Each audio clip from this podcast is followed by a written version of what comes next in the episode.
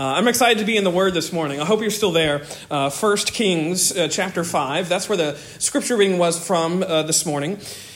To be honest with you, though, I have been really wrestling with how to tackle this next segment of Kings. As we've been noting, we've been stepping through the books of 1st and 2nd Kings. We made it through all the way through chapter 3 last week.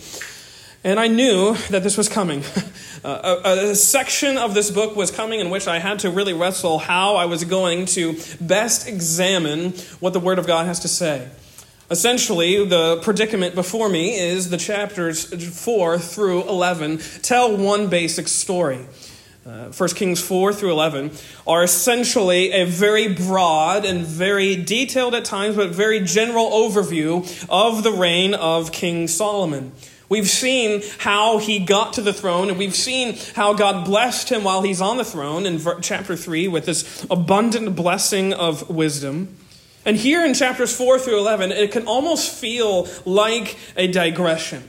It can almost feel like a pause in the narrative because it focuses so squarely on Solomon and specifically on the construction of the temple.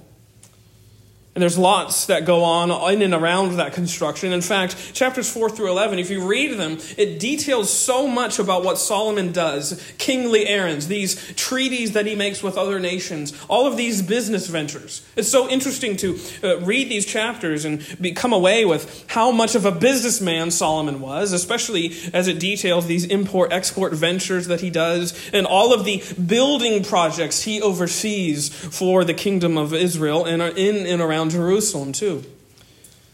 An interesting thing to me is the fact that all of these details, all of these stories, for the most part, and especially chapters 4 through 10, are relayed, are given to us in very positive terms. And I think that's important because most of all, I won't speak for you, but most of the time when I think of Solomon, I think of him as a tragic figure. I think of him as a very tragic king from which I have to learn things not to do. And we assume the worst about King Solomon a lot of times, and I think that's true to a degree. There's a lot that we can learn from most of the end of his life and how he failed, which we're going to get to in a couple weeks. But for the better part of his time as king, and Solomon ushers in an era of great prosperity for the kingdom of Israel. He ushers in a time of peace, the likes of which Israel has never seen up to that point, and the likes of which Israel has never seen since that point. He's an unparalleled king in a lot of ways. And this is no accident, of course. This isn't just happenstance. This isn't just merely the sort of the right set of historical circumstances. It's not the stars aligning for Solomon. This is God's doing. The peace that he brings about, the prosperity that they experience are tremendous blessings that come directly from God himself. Remember, go back to chapter 3 really quick. Because remember what God promises him. Remember, he makes this incredible request. Give me an understanding heart. And what does God respond? He says, verse 12, Behold, I have done according to thy words. Lo, I have given thee a wise and an understanding heart, so that there is none like thee before thee, neither after thee shall any arise like unto thee. You're the wisest man ever. There's never going to be one wiser than you that will walk the face of this earth. But notice verse 13, I have also given thee that which thou hast not asked, the things that you did not request or require or ask of me, I'm still giving them to you anyways. Things that he says, both riches and honor, so that there shall not be any among the kings like unto thee all thy days. You're going to be an unparalleled king in riches, in honor, and in wisdom. This is God's fulfillment, the prosperity that we see in these chapters, the abundance of wealth that is noted in these chapters. It's the fulfillment of God's promise that these, quote, other things, the other things that you didn't ask for, they're going to come about in very profound ways. God's going to elevate Solomon and this kingdom of Israel to untold heights of prominence and power because of God's faithfulness. That's what I think these chapters are meant for us to see. Essentially, chapters 4 through 10 give us almost like a guided tour, so to speak, of Solomon's magnificence. This is how great Israel was. Again, remember, the historian who's writing these books, he's writing to Israelites who have been exiled. He's writing to exiles who might forget or might have wrong memories or jaded memories, perhaps, of these long generations previous to them. And here, this historian is giving them an incredible, grand reminder of the splendor of the kingdom of Israel. This is, so to speak, this is how great we fell. This is meant to astound us and to astonish us with the majesty and the might of the kingdom of Israel. So before we sermonize Solomon, before we sort of condemn him for his wealth and the things that lead to his downfall, I think it's worth pausing on this point that these are reported to us in favorable ways. The historian isn't making sort of a judgment call on Solomon, at least not yet. He's not making that point yet. He will soon. Because I think so often, and I'm so guilty of this, I'm so guilty of going to the man Solomon and just reaching out for that point of trying to assume that all of this abundance of wealth is what led to his downfall. And by rights, that's partly true. But also, it's half true. Because again, this abundance of wealth and prosperity and the things and the success that he enjoys is from God. It's the blessing of God's people in a very real and profound and palpable way. I understand, though, it's easy to read these chapters, and we're going to highlight some of them. We're not going to read chapters 4 through 10. We're going to preach on several of those portions. It's easy to arrive at that point of this sort of juxtaposition with the wealth that Solomon receives, especially if you look at chapters 6 through 7. Just you don't have to read them. But I'm going to read a couple of verses in and throughout them, because these chapters detail the construction of the temple, both inside and outside. And they go into such detail, it can easy to become numb to all of these references to these elaborate stones, these very precious gems and stones that are being used in the construction of the temple, and all of the references to gold throughout the building materials. Look at verse 20 of chapter 6. This is in the middle of describing sort of the inside of the temple. And it says, in the oracle, which is in the Holy of Holies, in the forepart, was 20 cubits in length and 20 cubits in breadth and 20 cubits in height thereof. And he overlaid it with pure gold, and so covered the altar, which was of cedar. So Solomon overlaid the house within with pure gold. And he made a partition by the chains of gold before the oracle, and he overlaid it with gold. And the whole house he overlaid with gold, until he had finished all the house. Also, the whole altar that was by the oracle he overlaid with gold, and on it goes. In fact, from chapter 6, verse 20 down through verse 32, the historian mentions gold some 10 times.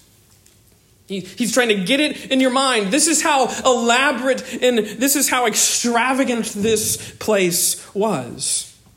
In chapter 7, from verse 15 down through the end, we have even more details, specifically regarding all the bronze and brass workings that were in the temple, all these furnishings which decorated the interior there.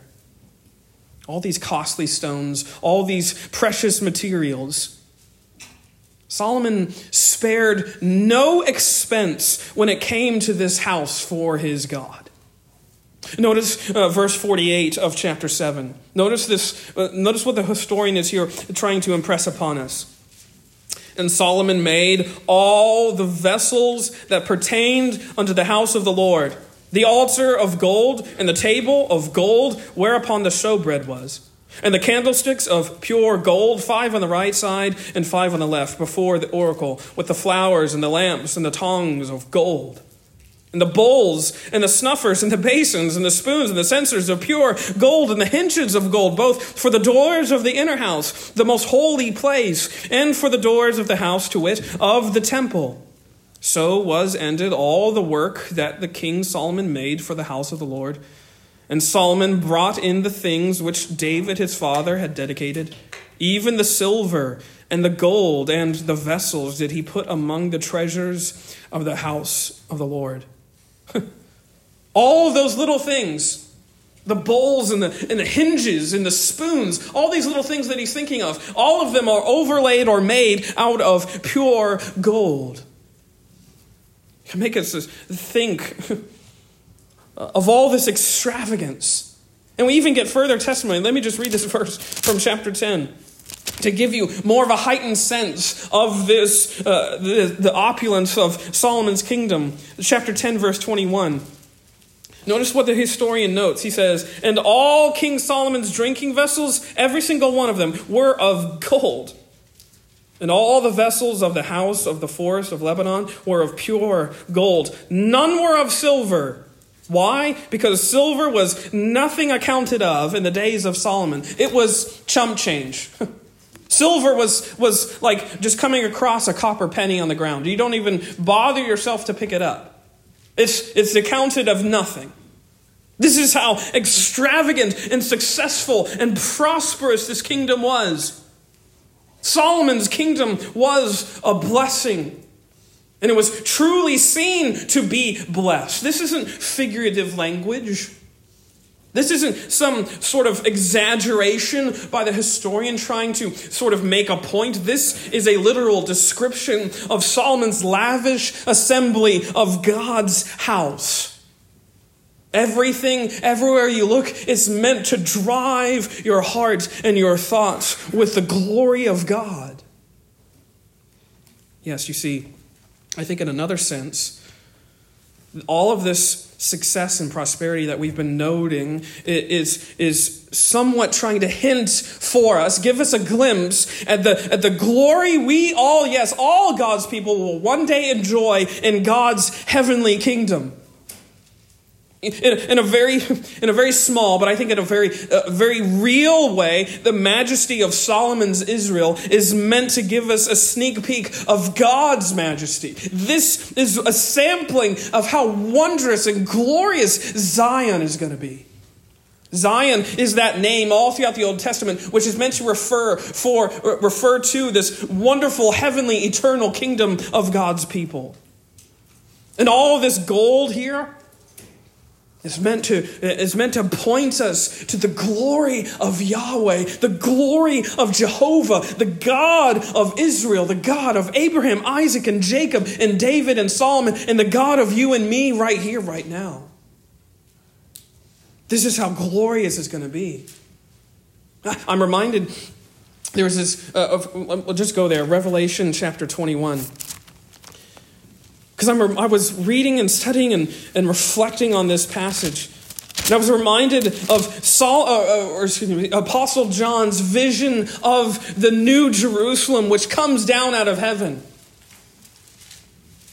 Chapter 21, verse 2, "And I, John, saw the holy city, New Jerusalem, coming down from God out of heaven, prepared as a bride, adorned for her husband. And I heard a great voice out of heaven saying, 'Behold, the tabernacle of God is with men, and he will dwell with them, and they shall be his people. And God himself shall be with them, and be their God. And God shall wipe away all tears from their eyes, and there shall be no more death, neither sorrow nor crying, neither shall there be any more pain, for the former things are passed away.' And he that sat upon the throne said, 'Behold, I make all things new.' And he said unto me, 'Write, for these words are true and faithful.'" This new Jerusalem, this wonderful, glorious, majestic kingdom, which comes down, which John sees, which has all of the perfection and righteousness of the throne of the kingdom of God, is there for all the people. And if you go on and you read verses 10 through 27, note how he describes this kingdom.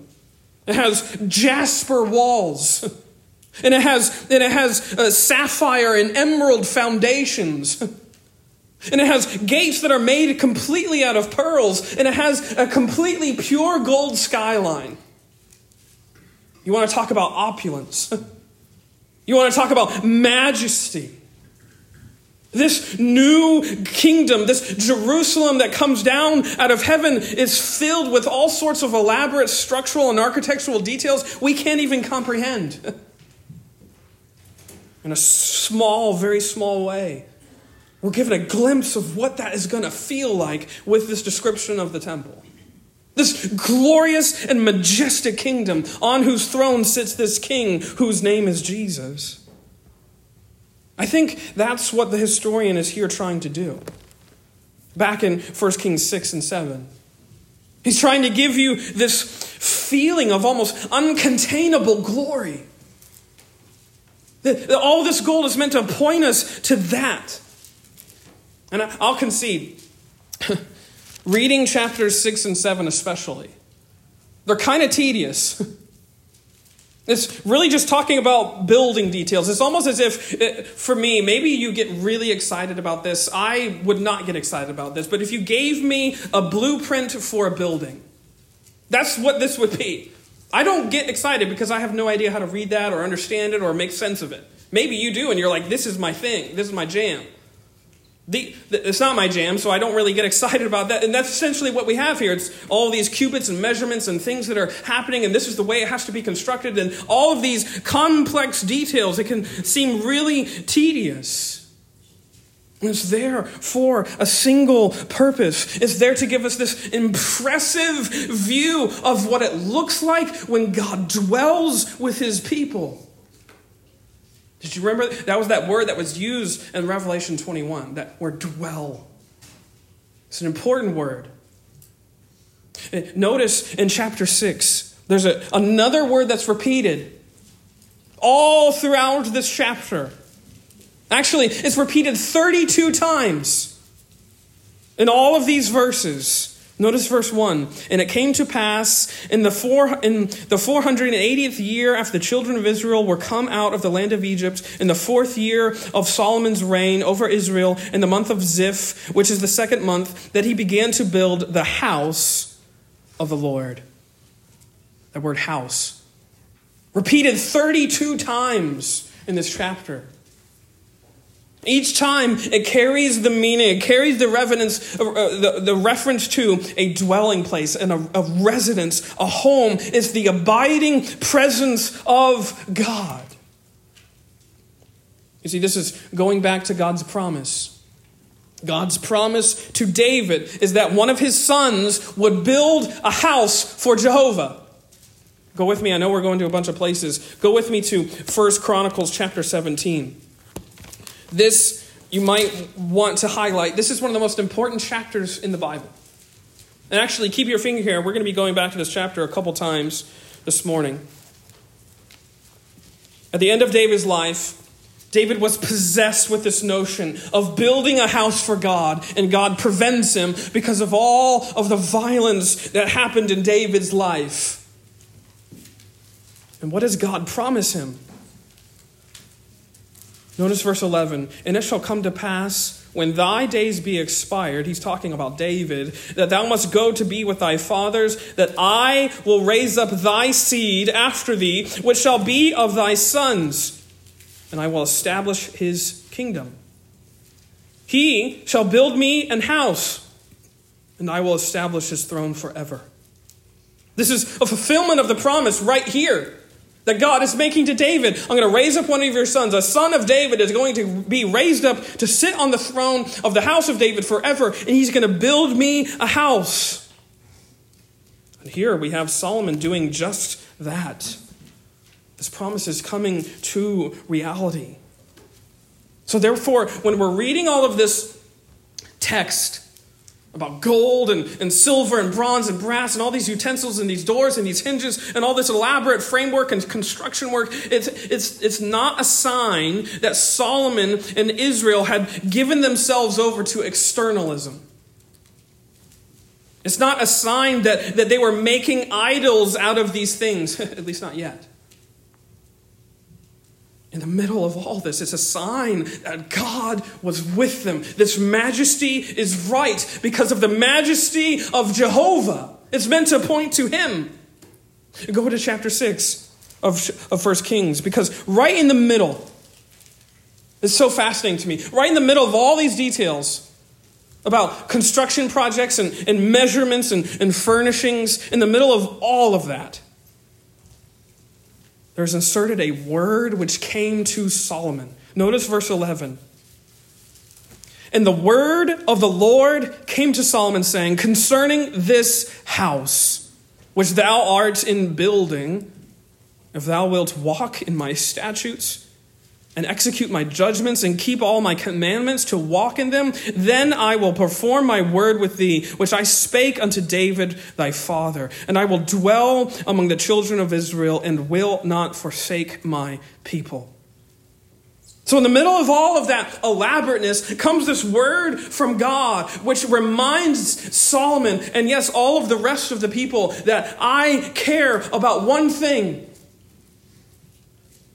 Because you see, I think this exchange, it represents God's concern, not just for the temple, but for the people who would populate it. That all of this extravagance, all of this gold and silver and bronze and brass and all these things, those are good and right, and it's right that you were to decorate this place with them. But they mean nothing if it is not genuine.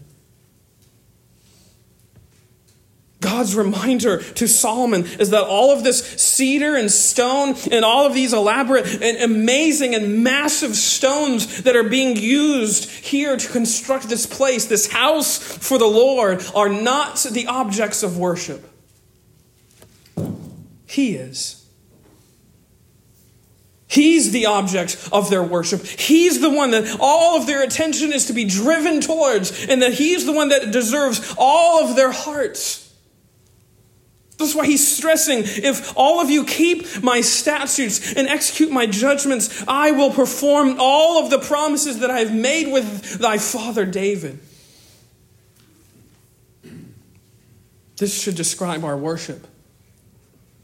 All of the ornateness of the temple, all of its elaborateness, all of its extreme majesty and extravagance is good and great only as we, the worshipers, are pointed to the one who truly is good and great, Jehovah, the God of this place. And this is the point he's making to Solomon.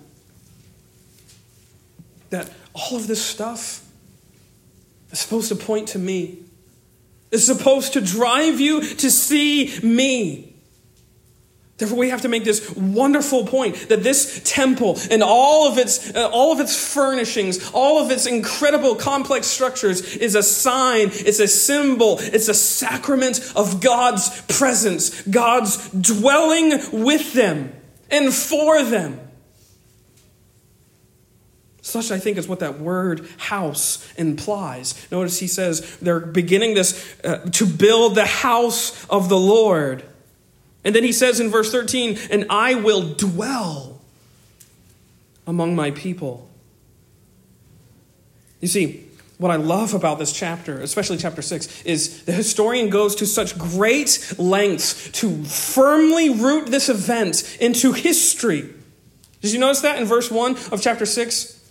And it came to pass in the 480th year after the children of Israel were come out of the land of Egypt, in the fourth year of Solomon's reign over Israel, in the month of Ziph, which is the second month, that he began to build the house of the Lord. And if you notice, at the end of the chapter in verse 38, he basically repeats the same thing of when they finished it.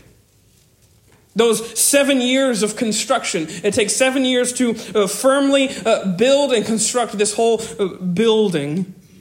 It's firmly rooted in history. Then the second month of the Hebrew calendar, which is around April or May of our calendar, in the fourth year that Solomon took the throne, in the 480 years since the people of Israel exited out of Egypt under the guidance of God and under the leadership of Moses, this is now where we are finding our dwelling. You see what this temple here is representing? It's representing that all of God's promises are coming true and are true. God's people who were wandering and who were restless and who were unsettled for all of those years are now building a place where God dwells. They are now finding themselves settled just as he promised. It goes back to chapter 5 of 1 Kings. Remember what Solomon says? He confesses, my father couldn't build this place, verse 4, but now the Lord my God hath given me rest on every side. We are now settled. We are now firmly established. This place is for all of the promises of God to be remembered. That God's word is true. God's word for us is coming about, that he had promised he would bring us out and settle us. And look, now this place is now here. This is Solomon's initial intent behind this place, this house for the Lord. It's a place for all of God's people to be reminded of God's unfailing promises. Think about those 480 years since they exited slavery and bondage in Egypt, all of those years of wandering, all of those years of unsettled and unrest, all of that stress and strain over whether God's word was true. He promised something a long time ago, and now it's coming true. Now it is here. You see, this isn't just something we can pass over or go over really quickly. The historian of this book is here making a remarkable, profound statement about history, that throughout all of those long centuries, almost 5 centuries of unrest and distress and all of that horrible violence that these people endured, God's plans were moving forward to this moment. To this time in which all of his designs would come to fruition, in which the building of the temple could be established. Those years of war, those years of wandering, those years of famine, those years of violence, those years of slavery were powerless to hinder what God promised to do. They were powerless against what God said would happen. Here is my promise to you. You want to know what his promise is? Listen to Exodus chapter 6. Again, I know I'm bouncing around, but I want you to see this wonderful, wonderful word from God. Exodus chapter 6, verse 2. This is a promise that God is giving to Moses before the Exodus, before the people of God go out of Egypt.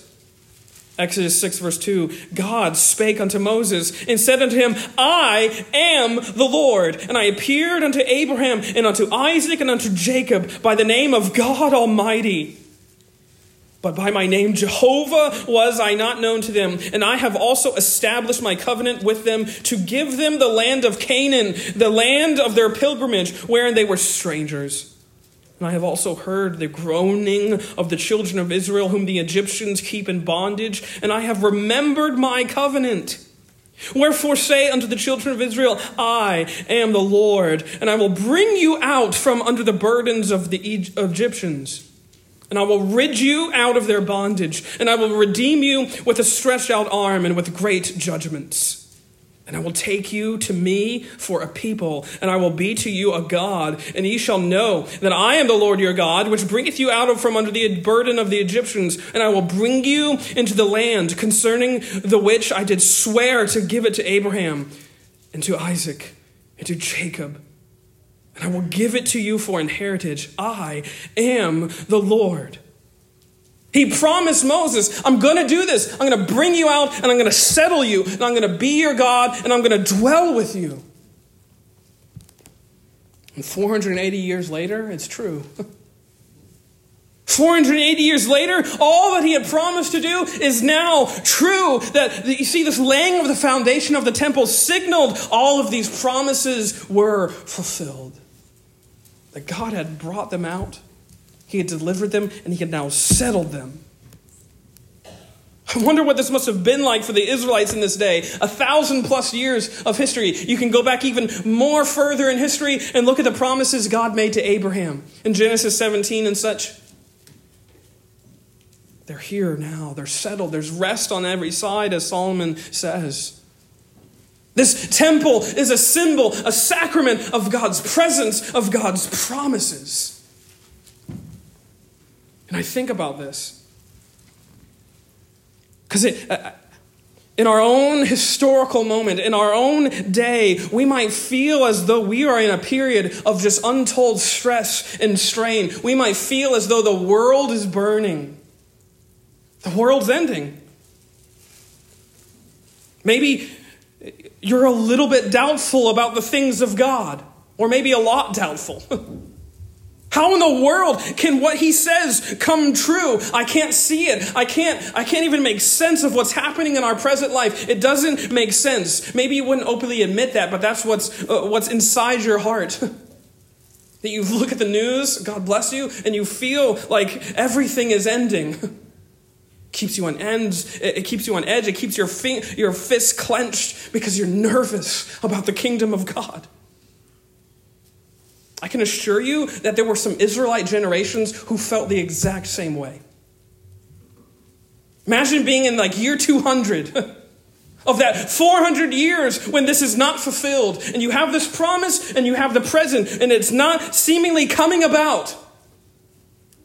God, where are you? God, you've promised to settle us, and here we are. We're in the midst of more upheaval, more famine, more violence. More unrest. The Israelites were not too dissimilar to us in 2021. Not being able to see what God's word says and how it makes sense with what we're seeing in front of us. There's too much unrest, God. There's too much upheaval. There's too much wickedness and sin and injustice. But you see, just as this temple was being laid and as the foundation was being settled, it reminded the Israelites, and so too ought it to remind to us, that there should never be any panic when it comes to the kingdom of God. Because God's kingdom is God's prerogative, and it is unstoppable. 400 years of untold violence and ridicule and hatred and bloodshed can't stop it. And our moment right now can't stop it either. God's kingdom is unstoppable, and his promises are true, and they are going to come about in his timing, in his way. He's the governor of history, and it progresses according to his purposes. That's the thing that's sometimes frustrating. That God's sovereignty extends over timing. And why, God? Why wouldn't you just do this now?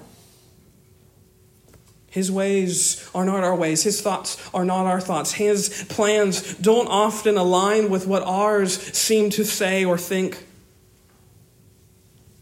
So therefore, what is our remedy? The same remedy that the people of Israel were made to be reminded of as they walked into the temple, that the only remedy for now and the future and all of our days is to lean on the everlasting arms and the unfailing promises of Jehovah God. No matter what season of life we're in, no matter where we are in our current moment, those promises never fail. And when we come to church, when you cross that threshold into this building this morning, that's what it's all been about. That's what it's all been pointing towards. We're here to be reminded and have our faith renewed and the fact that what Jesus has said is true, and that what he has promised to come about will come about, regardless of what the present looks like. Regardless of what our current moment says, Jesus' words are truer than our current moment. They are truer and fuller and richer, and they have all kinds of majesty, and it's going to come about, no matter what our present day looks like. His words are true, as being fulfilled right in our very day. Not one promise that God has ever uttered has slipped his mind. He's never forgotten one little thing that he's promised to do, and nothing, not even the last whatever how many months it's been, it's felt like 10 years. None of that has been able to stop God's plans. Because you want to know? Go back to 1 Chronicles 17. I just love this so much. I get so giddy talking about this. Because you want to know what he promises to David? It's not just that Solomon is going to build God a house. He gives him an even better promise. Notice again verse 11. And it shall come to pass when thy days be expired, when David, when you're dead and gone, that thou must go to be with thy fathers. I'm going to raise up thy seed, a son after you, which shall be of thy sons, and I will establish his kingdom. And he shall build me an house, and I will establish his throne forever. I will be his father, and he shall be my son. And I will not take my mercy away from him as I took it from him that was before thee. But I will settle him in mine house, and in my kingdom forever. And his throne shall be established forevermore. You know what God is promising to David? Hey, you want to build me a house? But guess what? I'm building you a house. I'm establishing my kingdom through you. This is the promise that he's given to us. It's this. Oh, this is so awesome. Because when you read, go here. Go to John chapter 14. You got to see this. John 14. This adds so much weight to what Jesus says in John 14. God's going to build us a house. And how does he say it? Look at John 14:1. Let not your heart be troubled. Don't be dismayed. Ye believe in God. Believe also in me. In my Father's house are many mansions. If it were not so, I would not have told you. I go to prepare a place for you. And if I go and prepare a place for you, I will come again and receive you unto myself, that where I am, there ye may be also. He's building us a house. His kingdom is sure, and it is true, and it is coming about no matter what it looks like. God's kingdom is unstoppable, and we have this assurance. It's from Jesus himself. See, we have a true and a better assurance than the people of Israel, precisely because we have the life and death and resurrection of Christ. He is our assurance that all of these things are true, and yes and amen, as it says in 2 Corinthians 1.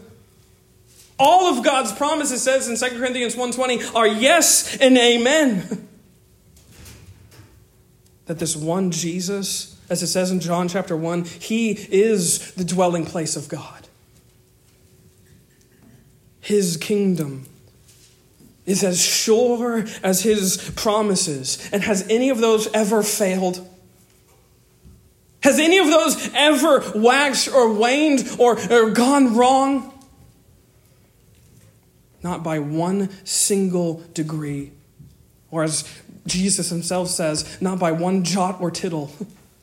Those tiny little tick marks that made up the Hebrew language. They're so small, and one could change the face of a word. He says not even one of those is out of place. Have you ever been writing and you put a dot over an I, but it's like way away from far away from where the I is, and it doesn't even look like the same word?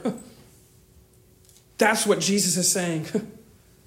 None of his promises are out of place, misaligned, or wrong, or wrongly interpreted. He is saying, all of my promises are true in me. They are true in Jesus Christ. The yes and the amen, the fulfillment of all of what God has says. So we have to ask ourselves this morning, where are you doubting God's plan? Where are you doubting what God is doing? I have to confess with you, this is. I speak to myself. I had a conversation with a pastor friend a long time ago about the, quote, pastoral mental toughness that such a season of life that we've been through necessitates. And if you go back and listen to a lot of the sermons that I've preached, they've had similar themes, because it's been my burden for myself, and I would say it is likely yours too, to double down on the fact that we are ruled and reigned by King Jesus, and that none of this is accidental, none of this is circumstantial, none of this is just random. This is purposeful by God, and we are here because God has led us to this moment, and He is King, and He is faithful, and nothing has fallen by the wayside. His promises are true. His promises are sure. Even in this random season of life where I wish could go away, it's not random. God is in it. Just as that temple reminded his people that they are now settled with the dwelling place of God, you have that too in Jesus. The fulfillment of all of God's promises. May you never doubt what God is doing, even if you don't know what He's doing. Because God's promises are sure and true and everlasting. May we walk in His promises with that certainty. I think if I can relate to you what has grown in me is the certainty of this word. Not to say that I was doubting it before, but just to say, it is so true. It is so sure, and you can stand on it. You can believe it. These promises, they are real. Your sin is real, but Jesus' promise to forgive you of that is just as real. And yes, the darkness in this world is real. But what does Jesus say in John 16? Don't worry about that. I've already overcome the world already. My peace I give to you. It's far better than you ever know. This word is true. This is the word of the King of Kings. Let us pray.